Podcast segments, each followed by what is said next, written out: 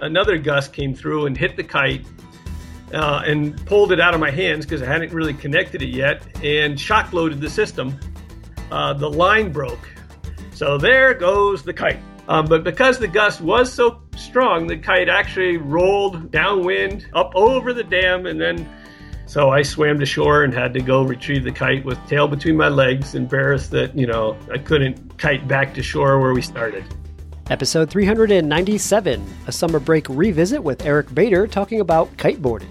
This episode is brought to you in part by Kind. Kind makes delicious, healthy snacks using whole ingredients. If you guys haven't tried it yet, their pressed bars by Kind are the best, in my opinion. Go try the mango apple chia, it's awesome. We've got a special offer for you guys to try 20 Kind snacks with their new snack pack. You can enjoy 50% off and free shipping on your first snack pack when you subscribe to it through Snack Club, which is Kind's monthly snacks subscription service. Go to kindsnacks.com slash sports for more details. That's kindsnacks.com slash sports to learn more and to subscribe to the snack pack. You're listening to the Adventure Sports Podcast, brought to you by 180 Tech. We talk with adventurers from around the globe to bring you the inspiration and motivation you need to get started in the outdoors or to keep you moving if you're already there. Welcome back to another episode of the Adventure Sports Podcast. We've previously had Eric Bader on from the Boulder Outdoor Center, and last time he was on, he talked to us about river rafting. It was a great interview. I appreciate it. So, Eric, welcome back. Thank you, Travis. All right. So, today we're here to talk about kiteboarding. Now, this is one thing that I'm pretty excited to hear about because I see these guys out there doing it, and uh, it looks like a true blast. And I'm hoping that you're going to tell me some awesome stuff that makes me want to go out there and try it. Oh, kiteboarding is a fantastic sport. The only tough part about kiteboarding is it is um, a little difficult to get started in the sport and break in and get through the, the learning curve. But once you do, it has it's such a great combination of different things that um, it it takes fun to a whole new level. Yeah, it looks fun. It looks like a lot of exercise. I was watching some videos on it um, a little bit earlier, and uh, man, as people are getting a quite a workout doing it. I mean, this is I would equate it to water skiing behind a boat because you're hanging on to this uh, to this handle, but that thing's tugging them, you know, tugging them left, tugging them right, launching them in the air. So that that seems like one heck of a workout. Uh, kiteboarding is definitely a great workout, but not quite the way you're thinking, Travis. Um, if you want, maybe we should backtrack up just a wee touch and let's make sure our listeners know what it is. Um, because uh, I think there's a lot of folks that may not know what kiteboarding is. Okay, so yeah, give us the rundown. What does the equipment look like? What can they expect when they come out to to do some kiteboarding, learn how to do it for the first time? All right, well, a couple things. Um, you know, we're here in Colorado, and this is a great sport and uh, a great state and a and a okay place to kiteboard, but it's not beginner friendly. So, if somebody wants to get into kiteboarding, and I'm assuming you've got listeners all over the country, your best bet is to hit uh, an ocean breeze, hit a beach on the ocean, get involved with a professional company that offers uh, kiteboarding lessons. Uh, to get started, and it'll generally take a couple days. But what I'd like to do is at least touch upon exactly what kiteboarding is and what it, it is is it's kind of a combination things. If people are not already familiar with kiteboarding, you uh, hopefully maybe people understand what wakeboarding is. You mentioned getting towed behind a boat like water skiing, so it's it's like a snowboard or a kite, you know, a wakeboard, um, where your feet go into little stirrups, and then you've got a board that, as I mentioned, looks a lot like a wakeboard or a snowboard, and that's what you're riding on. And then you've got a kite and your kite's flying up there just like most any kite you had when you were a kid, except these are a little bigger, uh, and you've got kite lines that come back down to you. And but here's where it's a little different, Travis. It actually attaches to a harness on your body. Okay. So when the kite pulls you, it's actually pulling on a harness on your body, kind of like a climbing harness. And then your hands are on a bar that allow you to steer the kite and that's what allow that that bar is what actually allows you to turn the kite right and left and then actually control the pitch of the kite Okay, so the bar is attached to not just one rope that, that is attached to the kite, but it has a left and a right, so you can steer the left and right side of that of that wing. And and and actually stop there for a second because we're talking about kite, and I think a lot of people would envision this triangular kite we might fly up there as kids, you know, out in the schoolyard. But you're really talking about something that looks a little bit more like an airfoil, like a wing uh, that a paraglider might might use, just smaller. Correct? Um, that is correct. Um, there, the technology of paragliding has been applied toward kiteboarding and vice versa, I would imagine. So yeah, we definitely have a little more technology. But going back to, you know, the one line kite, you know, that we flew as kids, this is a, you know, these are four line kites generally, and sometimes a fifth line for safety. But the four lines are what you steer the kite for. So there's trainer kites or stunt kites that people might be flying out there that are four line kites two lines are kind of flying the kite, and then um, the two lines that are attached to our bar is what you use to turn the kite and control pitch. Um, so that's and that that is also part of the fun of kiteboarding. So we're combining the sport of wakeboarding, you know, and skimming across the top of the you know the surface of a lake or ocean, you know, at a possibly a pretty good high you know rate of speed, you know, 20, 30, 40, 50 miles an hour. Um, and then you're adding in flying a kite which is also fun and challenging just by itself. Um, and potentially flying yourself. And right? then, yeah, as you as you go across that water, which also is just fun, you know, how, you know, being on the water and carving the water back and forth, just like a snowboarder. Then, when you do some different maneuvers with the kite, the kite has the ability to lift you off the water in the form of a jump.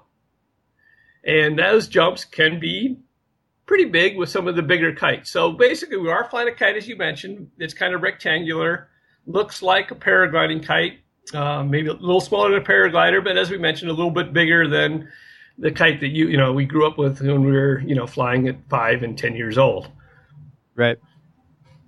So these, uh, from what I saw, these are actually the the spars or the uh, you know portions, the the bracing in the wing itself are inflatable right? Is that pretty typical of a of a wing, or is that just one style of one? Well, the, for the kiteboarding, because we're on the water, you generally will use a um, a kite with an, a leading edge that's inflatable, because if it does crash in the water, which can happen, you know, it floats.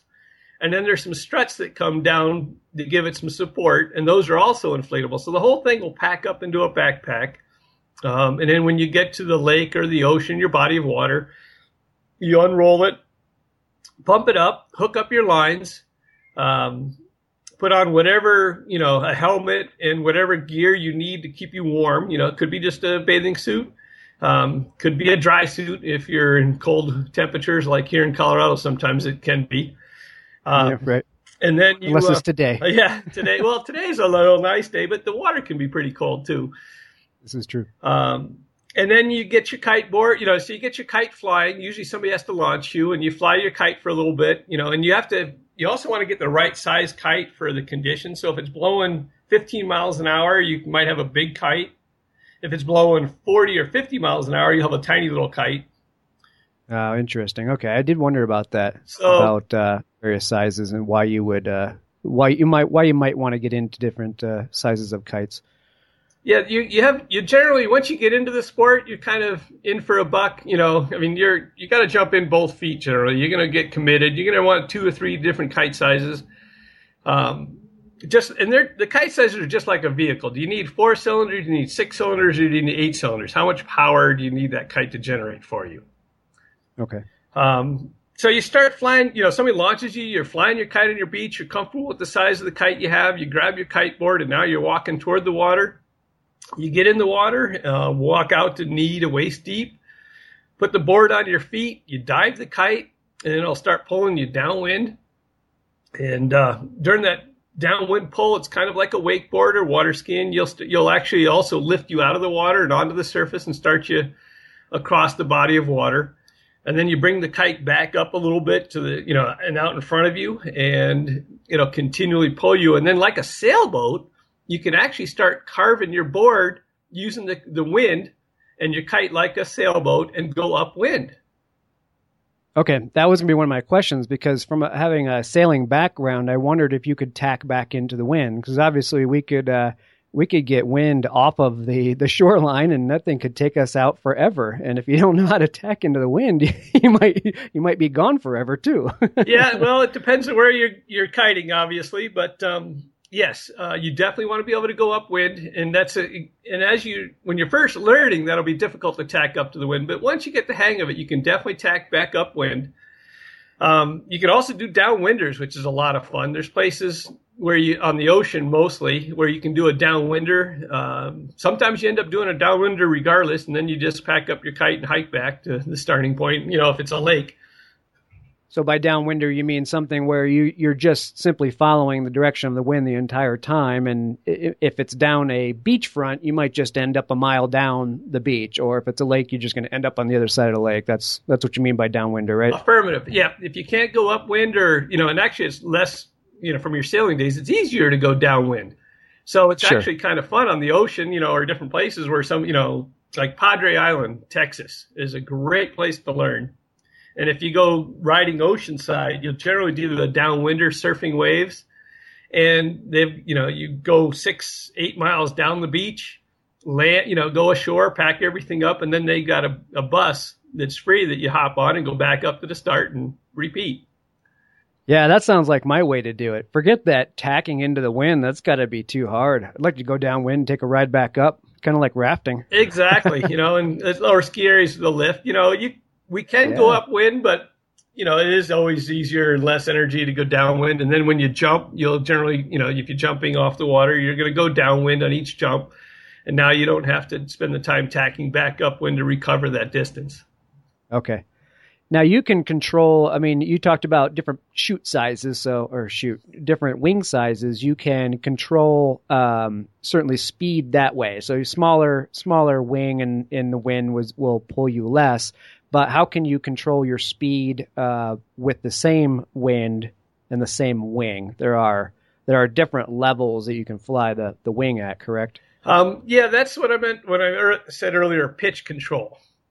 Okay. Um, you can because you have a four line kite, you can actually affect the control the the pitch of the kite, which again a kite and a wing perform similar, um, in that the kite can give you some lift and give you some pull.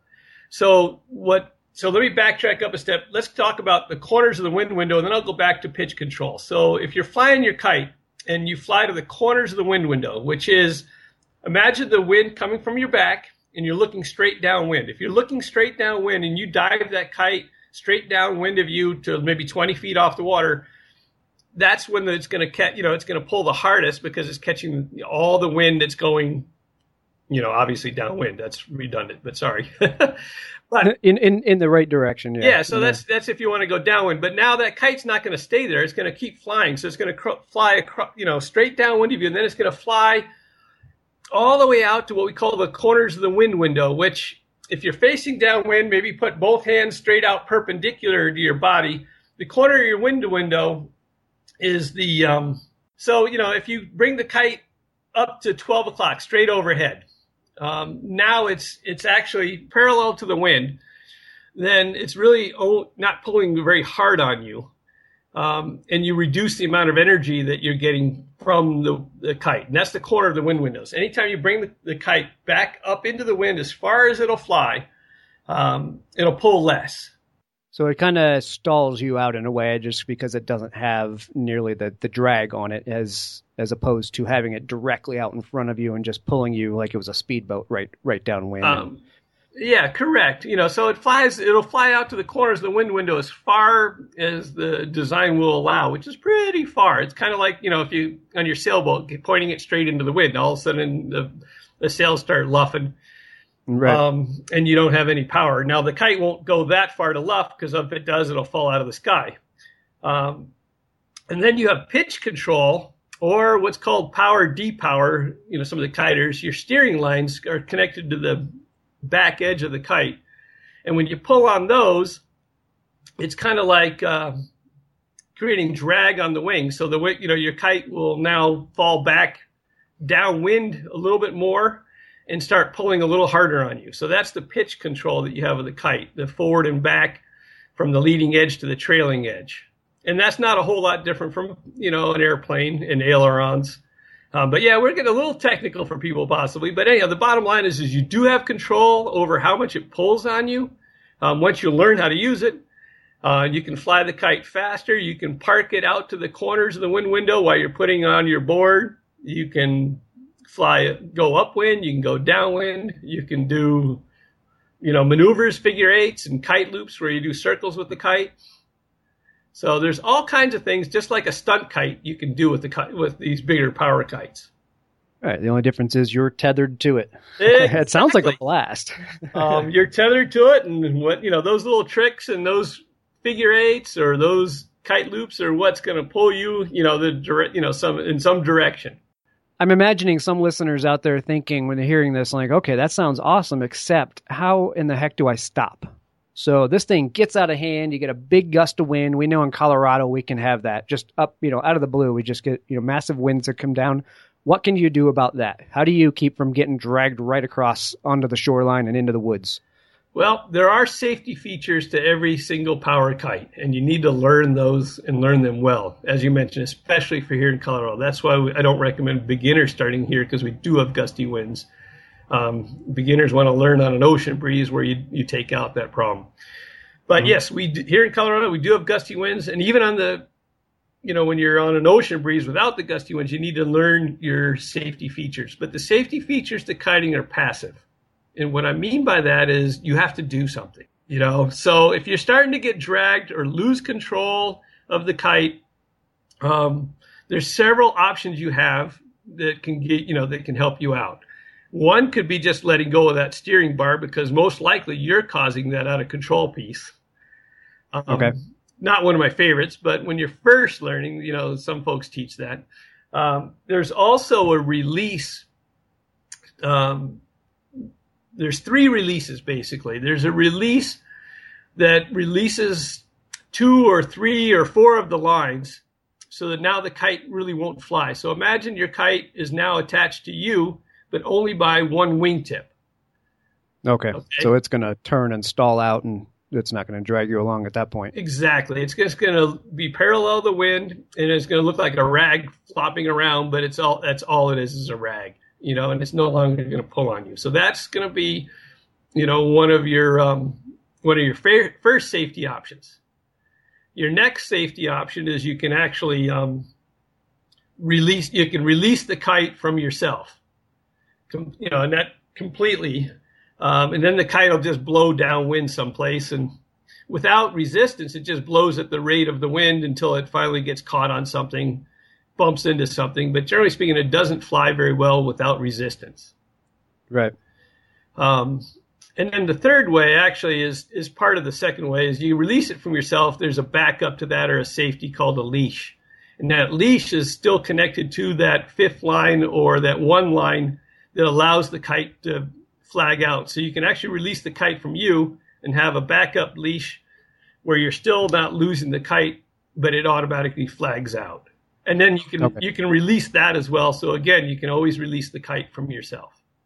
You always have an out. So ideally, you're going to let the thing go and hope that it it pretty much dies out and comes down, loses that that gust of wind that it caught, you know, and then you can kind of one by one release different lines and and let it stall out before you really have to release the entire thing from your body. Um, yep, I think you got it. And um, even before you release it, you can park the kite out to the corner of the wind window and uh, and if you let your body sink into the water, there's a lot of resistance to um, if your body's down in the water. And a lot of times the kite will sit, you know, overhead, and you'll be fine and wait for the gust to pass. So that begs the question: Once you're, if you allow your kite to go down into the water, it floats because it's got inflatable ribs. But how do you get it to come back up out of the water? We've all fought our kites, you know, down in the schoolyard, and you, the the darn thing lands, and you're tugging on it and tugging on it and trying to get it to catch that wind again. How does that work with uh, with kiteboarding? Well, it's a four line kite, and uh, it is that is a skill you'll need to learn. And when you're first learning, that is one of the more challenging skills to learn, which is a water launch. Um, but your goal is is for the kite to land on the the leading edge, so kind of upside down, so it's floating on that leading edge the trailing edge doesn't have floats on it. So if it lands with the trailing edge, then it generally sinks into the water a little bit, and that can make things challenging. But if, so you'll have to work on pulling on some of the leading edge lines if it's on its back, until it kind of catches enough wind um, to turn upside down.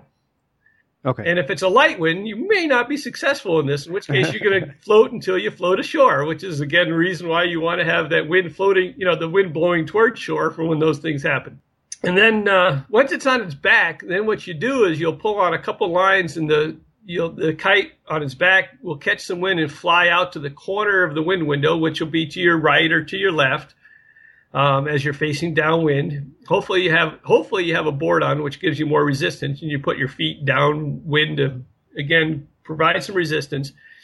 And then you slowly bring the kite up onto its wingtip by creating some drag uh, by on one of the steering lines. Okay. So the wing, so the kite then just stands up on its wingtip, and then once it does that, and the water kind of runs out of it, and you're balancing it there. Um, when you're ready, you'll bring it. You'll pull on one steering line. It'll kind of rock back toward its you know backside a little bit, and then it'll it'll take off and start flying. Hey, ASP listeners, have you ever tried a Kind Bar? You may have seen them in your local grocery store, coffee shop, or gym. They make delicious, healthy snacks using whole ingredients. Well, if you're ready to try some tasty and healthy snacks, we've got a special deal for you. Try 20 Kind snacks from seven of their unique product lines with their new snack pack. You can enjoy 50% off and free shipping on your first snack pack when you subscribe to it through their Snack Club. Snack Club is Kind's monthly snack subscription service. Go to kindsnacks.com slash sports for more details on that.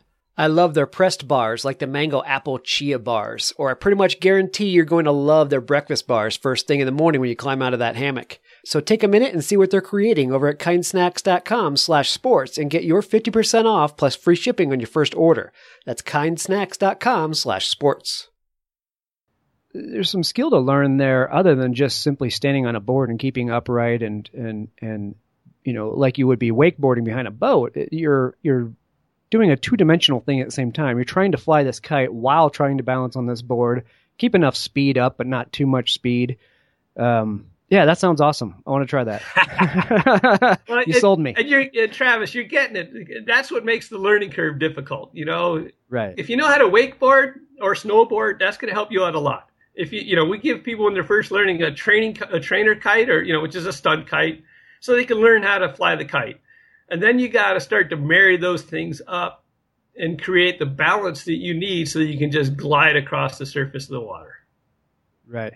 Yeah, that's cool. I can see where the, the learning experience would be tough, but it could be uh, it could be fairly quick too. You start put piecing these things together. If you're like you said, if you're you know past wakeboarder, past snowboarder, you you have kind of the the feet under under you. Uh, uh, you're used to that, you know, that balance and the, the control of your feet. You can kind of set your mind over onto the kite and what it's doing. But if you're trying to learn both of them at the same time, that could be a little interesting. When I first learned to kiteboard, I was hopeless on a on a kiteboard, you know, because I couldn't stand the feet being on the same board. You know, right.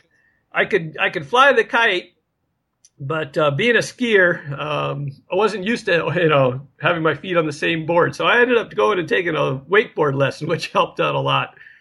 Yeah, I'll bet. I'll bet. Um, but anyhow, a couple days of lessons in the right conditions, and a lot of people will catch on. And if some people don't have some of those other experiences that we just mentioned, it'll take a little bit longer. Okay.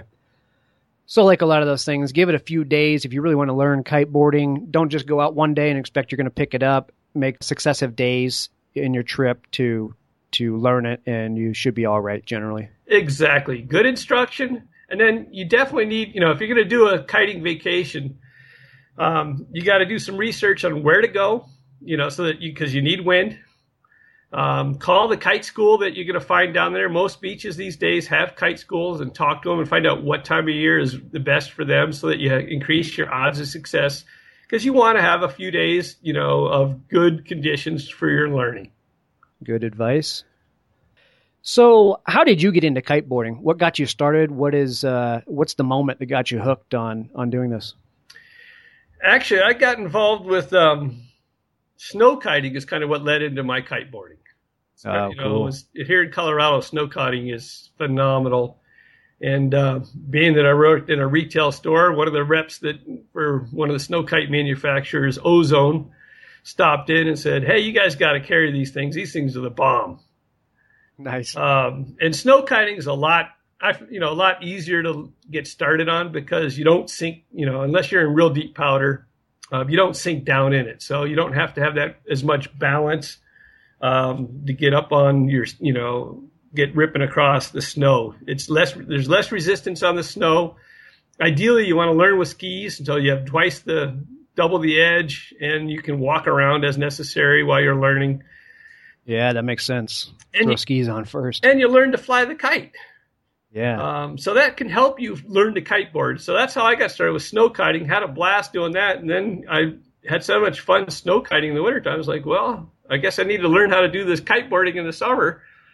And uh, yeah, that's awesome. You don't get too many sports that you can straddle the seasons with like that.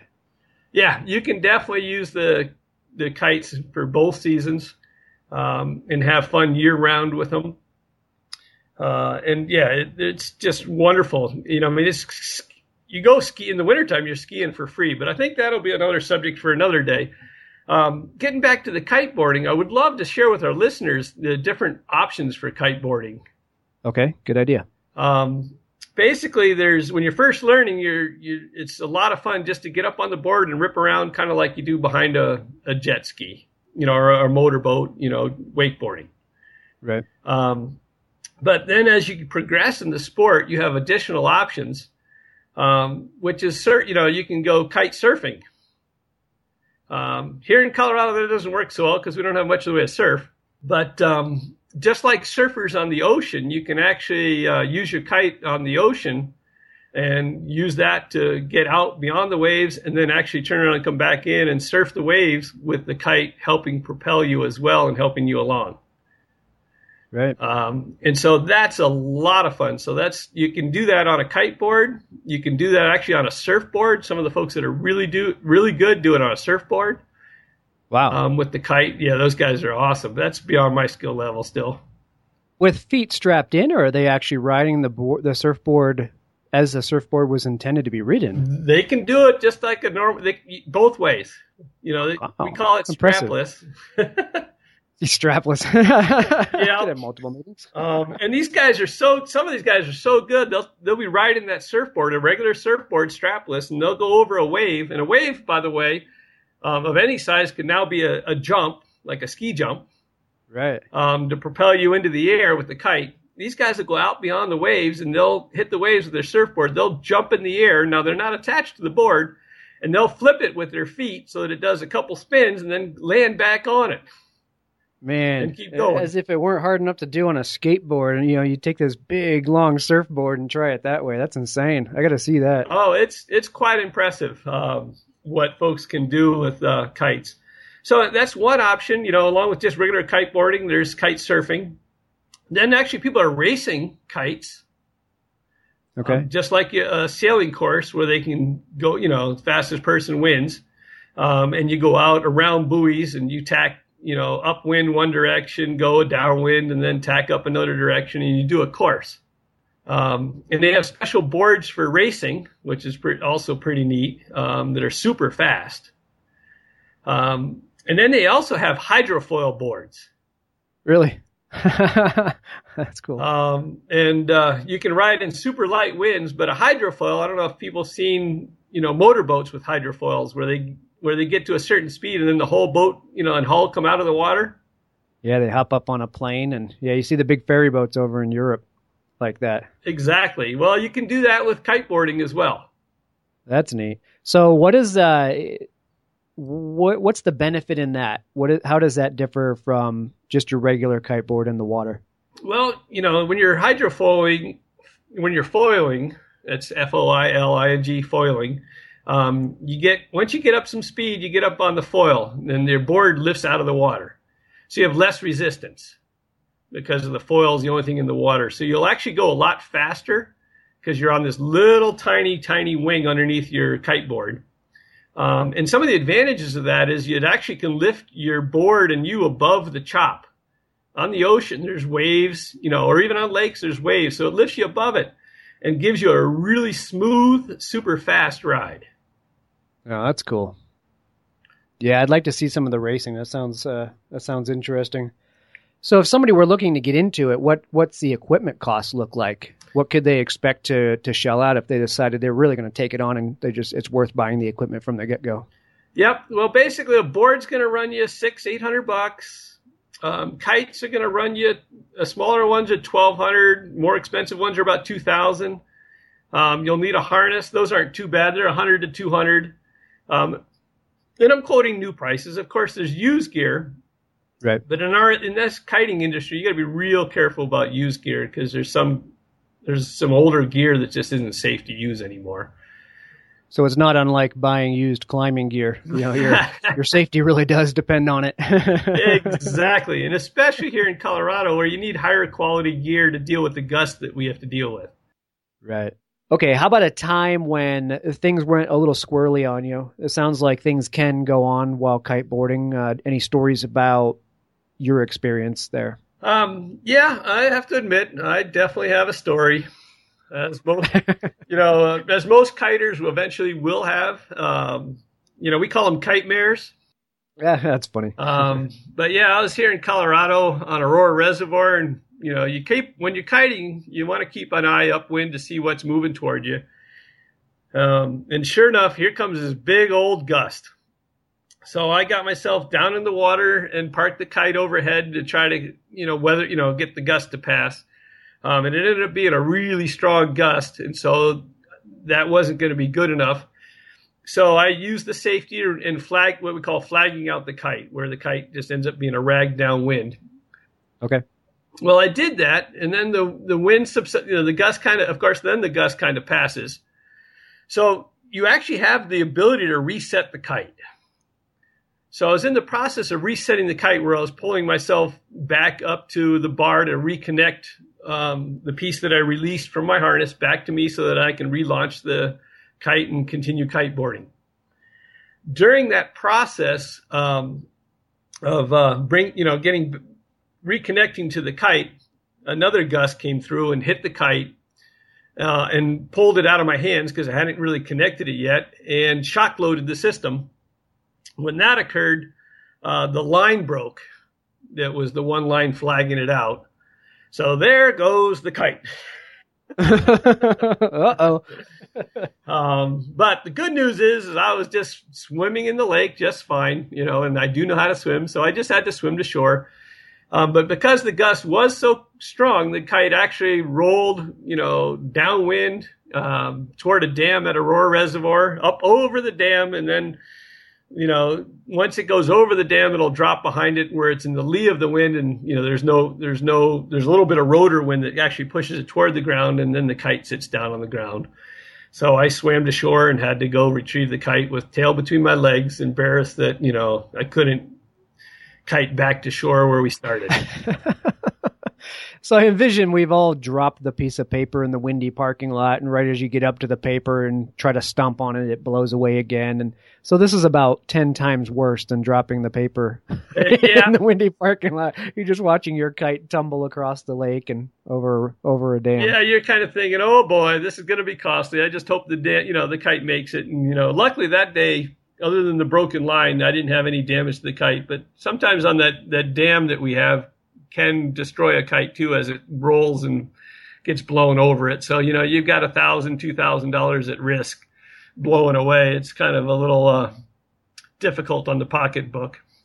Oh yeah, that'd be nerve wracking. Yeah, that water can. There's a lot of power behind that. That could shred it up pretty quickly. Yeah, I imagine. If it catches, then it can definitely get shredded. But you know, the good news is though, it's a thousand, two thousand dollar kite's a whole lot cheaper than putting me back together. So this is true. I just had to do a little swimming back to shore and um, and go and collect all my pieces and bought a new kite line, and I'm back in business. By now, you certainly know who Bent Gate is. That's for a great reason. Bent Gate Mountaineering has been sponsoring the Adventure Sports podcast almost from the beginning, and we really appreciate that. They've made it possible for all the great shows to continue coming your way. We want to say thanks by reminding you to go to them for your backcountry gear. If you live in Colorado, then just stop by their store in Golden. If not, go to bentgate.com. They have what you need from the latest ultralight gear to the tried and true classics for climbing, hiking, and camping like Arc'teryx, Hilleberg, Nemo, Western Mountaineering, and many more. Need advice? They have you covered there too. Their staff are passionate adventurers who can offer help from their own experiences. Bentgate also hosts lots of events and speakers. Check out their website to see the schedule and to see all of their products. Help take care of the Adventure Sports podcast by getting your gear from Bentgate Mountaineering. The 180 Flame is the ideal alternative to bulky and fragile gas burning camp stoves. The 180 Flame utilizes fewer parts with minimal weight and maximized reliability. The locking tab and slot design means there are no hinges, welds, or rivets to fail you in the field. Cook your food and boil water quickly using only small amounts of natural fuels, including twigs, grass, pine cones, and leaves. Weighing just 6.4 ounces, the 180 Flame is the ideal alternative to a backpacking stove. You can find your new flame at 180tac.com or a retailer near you. 180 Flame. Think big, pack small. All right, so remind our listeners about the Boulder Outdoor Center. You were on previously talking about rafting, and we uh, we talked a little bit about Boulder Outdoor Center and what it is you do and what you offer. So remind them. Well, basically, uh, my name's Eric, and I do run the Boulder Outdoor Center. We do all kinds of outdoor adventures. Uh, we do not offer kiteboarding lessons here in Colorado because we just don't have a place to do it safely. But we do sell the kiteboarding gear, uh, and uh, and I love kiteboarding and I love selling the gear and I generally will set kiteboarders up with a you know one good advice and then good equipment for a great price. I usually work with each person individually, figure out what they need, and then I'll work them out one heck of a deal. Just because we don't have a very big market for kiting here in Colorado. Okay, cool. So they can definitely talk to you and get some advice before they, they get into the, the sport. Exactly. You know, we've got some kiteboarding gear on our website. Um, but you know, we generally I generally take care of people individually, and I set them up with exactly what they need uh, instead of trying to sell them a, a specific beginner package. Uh, you okay. want to get the right size kite for the right person, the right size kite board, and um, short of uh, being on you know an ocean beach with you know hundreds and hundreds of kiters like Maui, you know, or like there is in Maui um, you're not going to find a kite shop that really has a whole lot of gear anywhere in the middle of the country. Anytime somebody uh, is interested in kiteboarding, I'll generally get them a 10% deal to start with, and usually I can make a better deal um, once we figure out the package or what they're looking at. So that's the trick that I can do for folks is I'll work with them individually um, to get them exactly what they need, and I work out a deal with each person because I don't have a lot of demand for the kites so I can work one on one and get people set up correctly. Okay, great.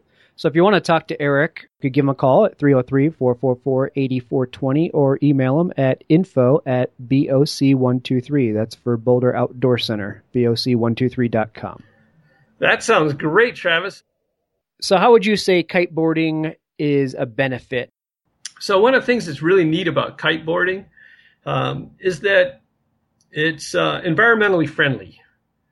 Uh, you're using wind, which is obviously clean energy, and we're converting that clean energy wind uh, into energy that's going to propel us across the surface of the water.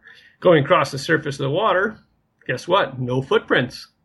So um, kiteboarding is 100% self-serving and low impact on the environment. Self-serving in it is huge amounts of fun, and low impact because we put a few barefoot prints on the beach, and that's about it. That's great. So I mean, it's the epitome of leave no trace. exactly. We definitely leave no trace, um, other than accessing the water by walking, you know, across the ground. But once we start kiteboarding, it's all clean energy, and it is, as we discussed earlier, and it's a great workout. But it actually works out the core. Uh, it's a great core workout. You'll generally find after a couple hours, your stomach muscles will be just, unless you're in real good kite shape, will definitely be wanting to break. All right, let's do funny story. Got a funny story? Let's see. Yeah, I guess a funny story would be is uh, one day at Aurora, I was kiting along, um, kiting across the water, and uh, Aurora is re- you know one of our local spots here uh, east of Denver that we kite a bunch. We actually have a, a kite beach there. So I was kiting across the water, and there's some trees on this point, and so I kited behind the tree, you know, behind the point because I get what's we call the butter water. The water's real smooth, feels really good because there's not it's just glass smooth because the trees are blocking the wind by the surface, and the kite is actually above the trees because they're only 20 foot high trees. Right. But one of the things the trees do is they'll, when the wind hits the trees, the wind doesn't just stop. It actually uh, bounces off the trees and then goes up above the trees. So behind the trees, you got a little bit of lift. So, so, I'm kiting across the water in this nice smooth water with my kite, and I get my kite into that wind with you know where I get a little bit of lift, and I did a what's called a jump turn where I bring the kite overhead and I jump up in the air, and then I um, spin the kite uh, or loop it, you know, make a 360 with the kite, and then land and go back the other direction.